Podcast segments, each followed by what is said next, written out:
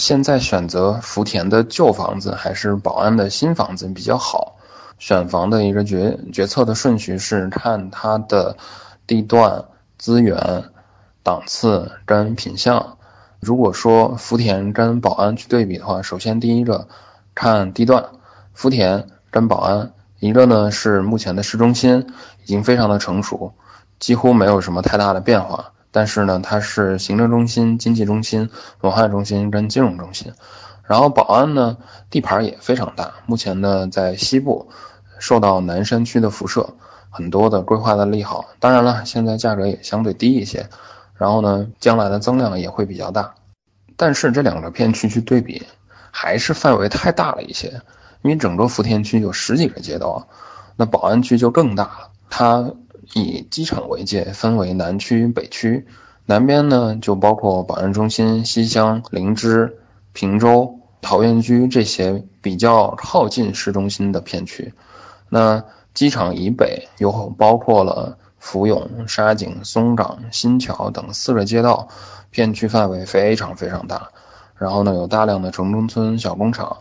目前呢，到市中心，也就是说南山福田，距离还在五六十公里左右。那你要问的问题是比较泛泛，我们可能需要再细化一些，就是问哪个街道。当然，我们也会有一个方向性的一个建议，就是不管在哪个区，我都建议去买相对新一点的房子。因为历史数据表明，深圳的这种旧房子，以零零年为界，零零年之前的楼梯房啊，老的港式塔楼啊，它的增值潜力是比零零年之后的花园、电梯、次新房要慢的。就是房子可能越新，品相越好，它的受众人群更多。因为深圳它是一个移民城市，相对来说，大家在二三线长大。就学，然后呢来深圳工作，在老家住的都是大房子、新房子，来深圳的还是比较难以接受一些好地段的老房子。但是还有一个问题就是，福田有些老房子涨幅增值潜力非常非常好，原因就是它不是普通的房子，它是学区房，就像深圳最顶级的四个名校。深中、深外、深实验、深圳高级，其中有三个名校呢，都在福田。举个例子，像深圳实验片区，百花、丽园、深圳实验这几个超级名校，他们片区里的房子八几年、九几年的都有，那房子旧的根本都没有办法住进去，但是它房价就可以支撑十几万甚至二十万的单价，就是因为它多了一个属性，叫做学区。它带了深圳最顶级的深圳实验的学区，它就可以卖出这么高的价格。他买的是一个教育资源，所以提问者要具体落实到在福田买的是哪个片区，什么样的房子带什么样的学区，还是在宝安什么片区什么样的房子带什么样的学区，这样才能去做一个简历或者说增值空间的一个对比。宝安领航城的未来怎么样？地段好吗？领航城它是一个非常非常非常非常大的一个社区，分三期。我们看到的小区呢有好几个，我给大家数一下哈。领航城目前在它的片区范围内有临祥华府、中信领航、阳光新居、信达华府，还有领航城的领上、领秀、领利。等等，这合计有八个楼盘，他们都共享深圳宝安领航航城学校的一个学区。然后呢，楼龄呢普遍也都是在十年以内。以东靠近广深公路，然后呢以西是机场范围。然后领航城目前就是片区的楼盘均价呢是从五到六万之间都有，看不同的户型，大户型相对单价低一些，也是受到。桃源居就是隔壁宝安区最大的楼盘的压制。桃源居分十七个区，范围更大。然后呢是非常著名的远郊住家盘。他带的学校呢叫中奥实验，其实也比航城学校成绩要好一些。所以虽然他房子老一些，但是呢价格并不会比航城低多少。这两个片区哈，目前比较难享受到南山中心区的这些主力购买人群的辐射。但是有一条很重要的地铁线，地铁十二号线在建。这条线呢，原来规划是一条慢线，但是最近我听到了消息是，改扩建成一百八十公里每小时的快线。所以说，从南山的中心区到桃源居、领航城这一带，可能时间也就是在三四十分钟。这个地铁对这两个大社区来说是很关键的，我们也比较看好未来它三年之后的一个增值，但是它只是一条地铁线的增值，真正影响房子增长的不只是交通，还有其他的一些因素，比如说学区，比如说周边的一些配套的升级，这些还是桃源居领航城比较欠缺的。你想了解宝安区性价比较高的新盘？首先，我想跟大家探讨的是目前新盘的定价。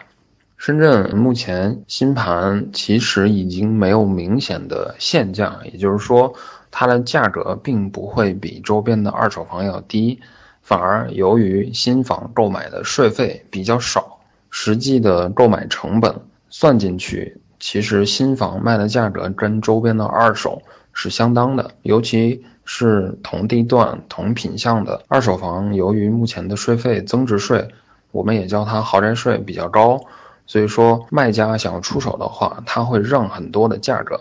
那我真的实际去购买，可能我现在去选择新房周边的二手房还要更划算一些，因为还有很大的一个谈价的空间。那再说回新房，目前宝安区在售的新房有楼盘信息的有四十八个。这个量是比较大的，但实际上我们能关注到的一些真正有性价比的房子，我建议宝安区南区、北区它会有两个不同的选筹的逻辑。在南区的话，也就是指机场以南，像宝安中心、灵芝、西乡、碧海湾、桃源居这些地方，我的建议是选择带学区的新房。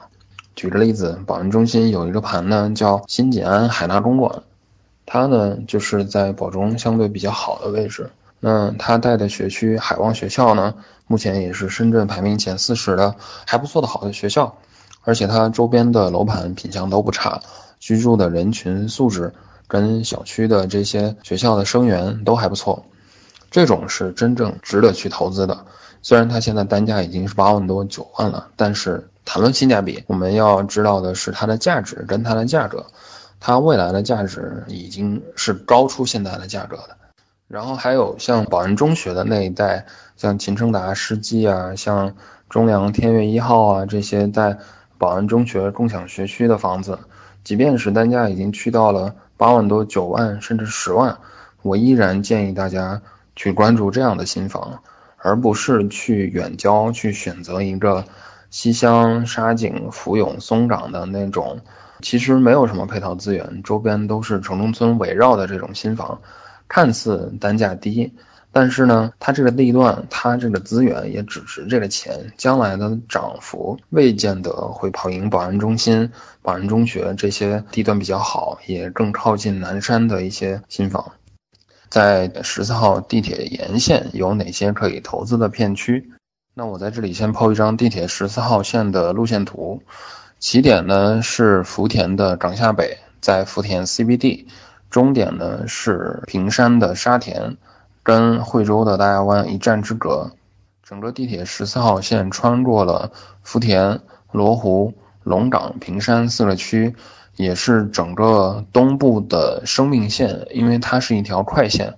目前整个东部从龙岗到福田呢，只有一条地铁三号线。三号线呢，也是深圳最拥挤的、最慢的一条地铁线。真正从龙岗的中心区吧，坐地铁到福田的话，要一个多小时。而且呢，在上下班高峰期是很难坐得上地铁的。地铁十四号线，首先它的重要的意义就在于疏解了地铁三号线的一个通勤的压力。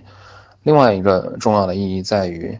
它衔接了东部几个 CBD 中心，从东到西来看的话，就是平山中心区、沙湖和大运和布吉和清水河笋岗和福田中心区这几个深圳目前在“十三五”规划当中重点发展的区域，所以十四号线非常非常的关键。那这张图上没有显示沿线片区的一些房价的价格，我在这儿呢也给大家简单的报一下。那像福田的长夏北周边的房价，目前次新房是在八到十万左右。那往东一路下降，布吉其实还很便宜，单价三到四万，因为片区比较老旧。像石崖岭啊、四联啊这些均价都在四万左右。东部最贵的反而是大运。大运的话，像大运的四神盘带龙岗外国语学区的，均价已经到了七到八万。然后普通的像宜安都会、星河世纪这些，均价是在五万出头。再往东，像沙湖、平山围、朱阳坑这几个平山的重点区域呢，均价就在三万出头。所以也能很明显的看到一个十四号线的外溢的趋势。就是福田中心区房子比较拥挤，比较贵，也比较老旧。人们呢会在福田 CBD 下了班之后，通过地铁十四号线通勤到东部去居住、去上学、去享受小区的生活配套和周边的商业配套。那在地铁十四号线的沿线，我建议大家重点关注两个维度的区域。第一个维度呢是地铁从无到有的，比如说。石崖岭、四联，他们本来离地铁三号线相对较远，然后片区呢，去大运、去福田中心区也都不算远。那地铁十四号线拉通之后，可能能实现半小时通勤，它就是一个很适合的通勤时间和距离。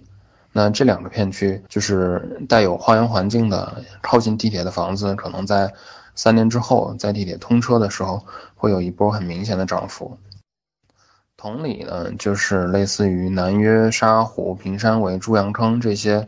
平山、宝龙比较新的区域，他们也有一些在建的地铁口周边的一些物业，单价才在三万多。其实他们能享受到这种福田中心区购买力的外溢。